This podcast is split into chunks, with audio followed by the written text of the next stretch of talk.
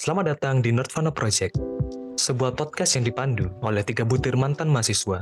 Ada gua Dito, Tita, dan juga Max, beserta bintang tamu yang kami undang dari berbagai lintas jurusan. Di sini kita bakalan banyak berbicara tentang kehidupan kampus, seperti fase-fasenya, dinamikanya, dan yang paling penting, bagaimana caranya buat kalian bisa survive di kehidupan kampus yang penuh kejutan. So, enter the world of Nirvana, your uni life diorama.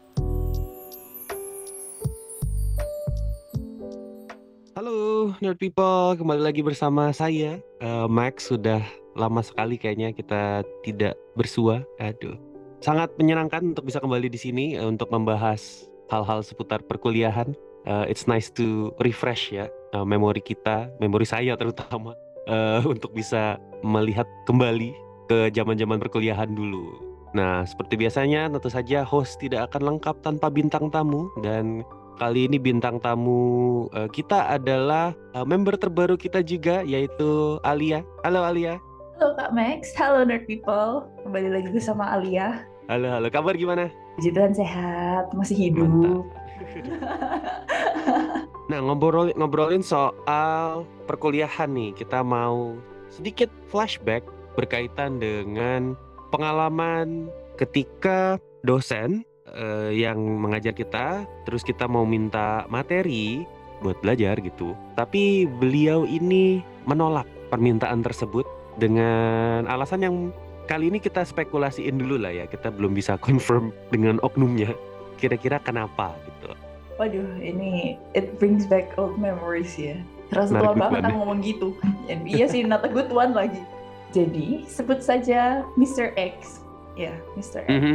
Kita punya seorang dosen yang sangat luar biasa dengan bidangnya, si Mr. X ini. Mhm. Tapi amat disayangkan, topik yang beliau ajar itu sangat-sangat menarik dan you can say that it's challenging. Banyak yang mhm. yang penasaran sama topik itu, banyak yang pingin analisis tentang topik itu.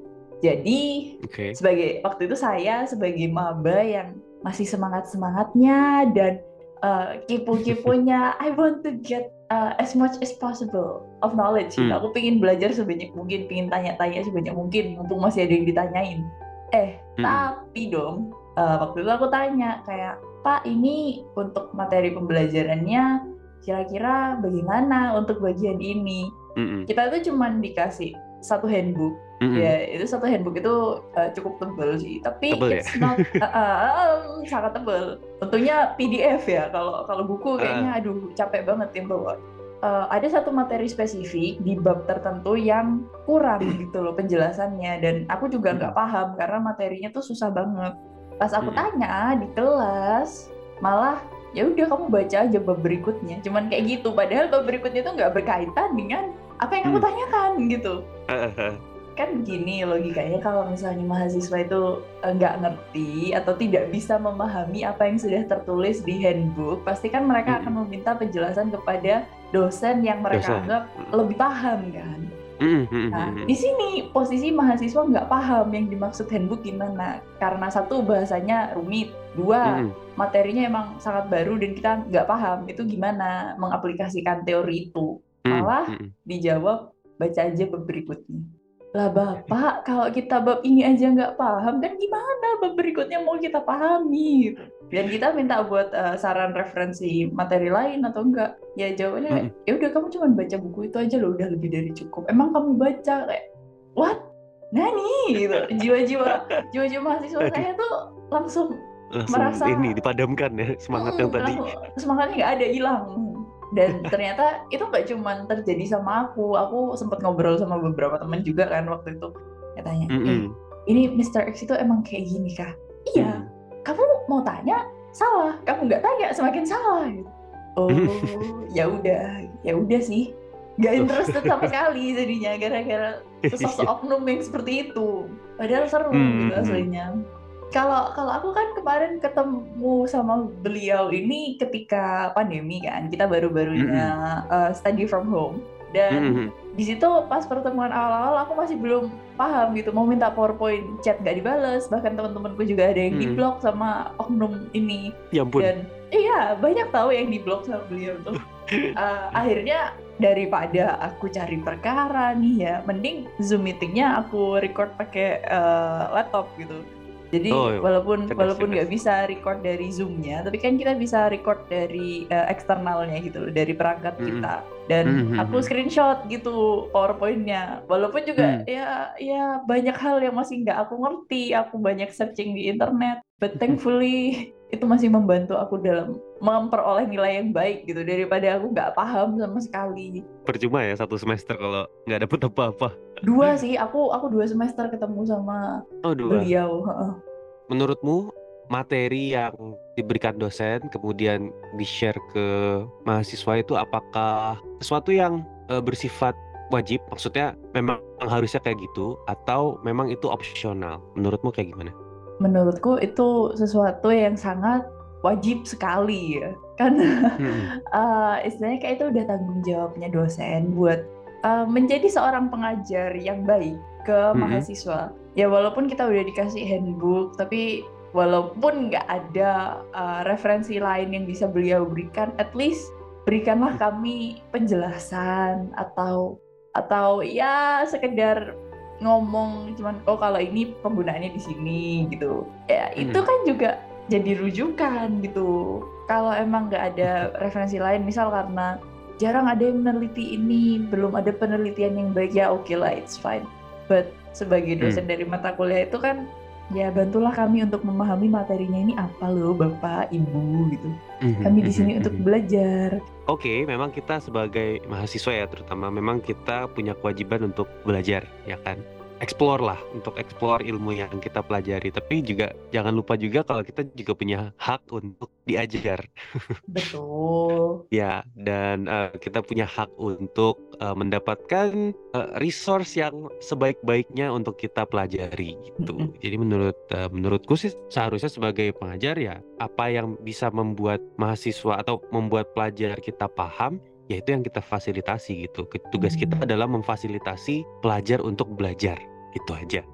Esensi dari mengajar itu sendiri kan membuat pelajar paham. Pertanyaannya sekarang apakah pelajarnya paham? Enggak. Sampai hari ini Makanya. pun saya nggak paham. Nah, itu dia. Berarti kan kurang terfasilitasi Mm-mm. gitu untuk para Betul. pelajarnya bisa memahami pelajaran. Jadi apa pun yang bisa membuat pelajar itu lebih paham, ya why not gitu toh kita juga bukan kayak ujian terus ngasih answer key gitu. Nah, itu kan bukan Hmm. mengajar itu. Itu namanya ya curang gitu. Kalau ini kan enggak, kita cuma mem- mempermudah aja, mempermudah Hmm. mahasiswa untuk mempelajari topik yang ada di kelas. Toh kan kalau pelajar yang baik dan benar, entah pelajar entah Hmm. mahasiswa, mereka pasti sadar diri lah kalau misalnya, oh aku nggak ngerti ini, paling nggak bakal ada inisiatif buat searching di internet. Bah Google terbuka lebar. Mungkin kalau yang butuh artikel bisa di Google Scholar, Taylor and Francis, apa pun itulah. Cuman ya kadang sedih aja kita udah punya semangat belajar dari semester awal tapi dikecewakan dan malah ada yang di, sampai dipadamkan api buat belajarnya itu yang sedih gitu. Bahkan ada loh yang drop out Iya. temenku juga. Iya, itu dia di blok nggak sih? Iya, ah, di blog udah. Padahal dia pengen meneliti tentang eh, topik itu gitu ya. Udah, aku pindah aja. gitu. Ah, sayang banget. Udah semester 3 pindah gitu ya. Ya sedih. Mm-mm, mm-mm. Nah ini kan sekarang kan kita udah kembali kembali normal nih. Nah Hmm. misalkan nih untuk para mahasiswa-mahasiswa di luar sana yang mengalami kejadian serupa, cuma kasusnya sekarang offline. Menurutmu caranya gimana nih? Kebetulan ini ada satu cara yang aku lakuin dari semester 1 sebelum aku masuk dunia online. Mm-mm. Itu capek banget. Sepengetahuanku, dosen itu tidak pernah melarang kalian buat ngefoto PowerPoint. Kalau kalian minta filenya pasti kan masih kayak permisi Pak, Bu, saya izin mau minta file PowerPoint-nya boleh atau tidak? Dan kemungkinan untuk beliau ngomong tidak atau oh iya nanti saya kirim itu jauh lebih besar daripada oh ya ini gitu. Jadi uh, untuk berjaga-jaga jika dosen itu tidak akan mengirimkan kalian PowerPoint yang sudah disimplified dari handbook atau artikel yang dijadiin referensi kalian, mending foto aja PowerPoint-nya pas di kelas gitu. Sama kayak kalau kita datang ke seminar atau conference kan kita boleh buat ngefoto PowerPoint-nya. Biar kita tetap punya bahan belajar tanpa perlu menunggu Pak Bu, bolehkah saya minta PowerPoint-nya yang entah kapan akan dikirim itu? kedua, kalau dosennya baik, Mm-mm. bisa datang ke kantor jurusannya dan kalau beliaunya sedang tidak sibuk bisa tanya-tanya tentang topik yang kalian uh, interested buat uh, research atau buat kalian bahas gitu. Itu Hmm. hanya berlaku untuk dosen yang tidak sibuk dan memiliki keramahan yang bintang 6 gitu ya. Puyer dong. bintang tujuh. bintang 7 tuh. Ya, kurang lebih kayak gitu. Itu simple banget. Yang ketiga, Oke. bertemanlah dengan anak-anak ambis dan anak-anak yang rajin gitu. Mhm. Jadi kalau kalian nggak paham, udah nggak ngerti ini maksudnya ngomong apa gitu, kalian masih bisa tanya ke mereka yang kalian anggap ya pintar lah gitu. Anak pintar Hmm. di kelas siapa gitu tanya, eh kamu paham nggak sih materinya ini? Kalau kalau dia paham ya kalian kan juga lebih nyaman ngobrol sama sesama temen dan nggak sungkan Mm-mm. daripada ngobrol sama dosen, dekan gitu kan. Mhm. Uh, pressure-nya Iya tinggi. Kalau sama Oke. peers kan, eh ini gimana sih aku nggak ngerti. Oh iya ta ini itu lebih Mhm. nyaman dan bantu kalian buat eh, memahami materinya lebih baik. tiga tips yang sangat variatif ya. Jadi tergantung kalian mau pilih yang mana. Kalau kalian tipe yang ansos, kalian Hmm. bisa ambil metode yang pertama tuh kalian fotoin Betul. aja di kelas.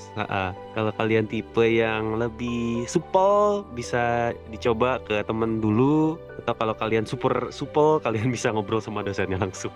Betul. Ya, semoga tadi info yang diberikan oleh tips-tips yang diberikan oleh Alia bermanfaat untuk kalian semua. Tapi juga semoga juga kalian dijauhkan dari eh, oknum-oknum eh, dosen seperti yang tadi itu. Kalaupun kalian tidak bisa dijauhkan, jadi jadi mau nggak mau harus eh, bertemu dengan dosen yang seperti itu. Eh, semoga tips yang tadi diberikan Alia juga bisa menjadi solusi ya untuk kalian supaya dari kaliannya juga tidak tidak jadi putus asa gitu, tidak jadi menyerah untuk terus belajar. Semoga ya mungkin di masa depan kalian bisa menjadi pengajar yang belajar dari pengalaman tersebut dan menjadi lebih baik lagi. Sama juga sih untuk para oknum dosen yang melakukan hal tersebut, selalu ingat bahwa misi atau tugas nomor satu kalian adalah untuk mengedukasi eh, generasi berikutnya. Jadi stick to the job. Eh, Iya, akhir kata dari eh, gua Max berterima kasih untuk eh, Alia yang pertama untuk eh, semua tips-tipsnya yang sangat eh, mencerahkan ya untuk para mahasiswa di luar sana dan juga terima kasih untuk yang sudah mendengarkan podcast kita selama ini dan di episode ini juga semoga kalian betah untuk mendengarkan episode-episode kita yang berikutnya. Thank you for listening and I'll see you on the next episode. Bye bye.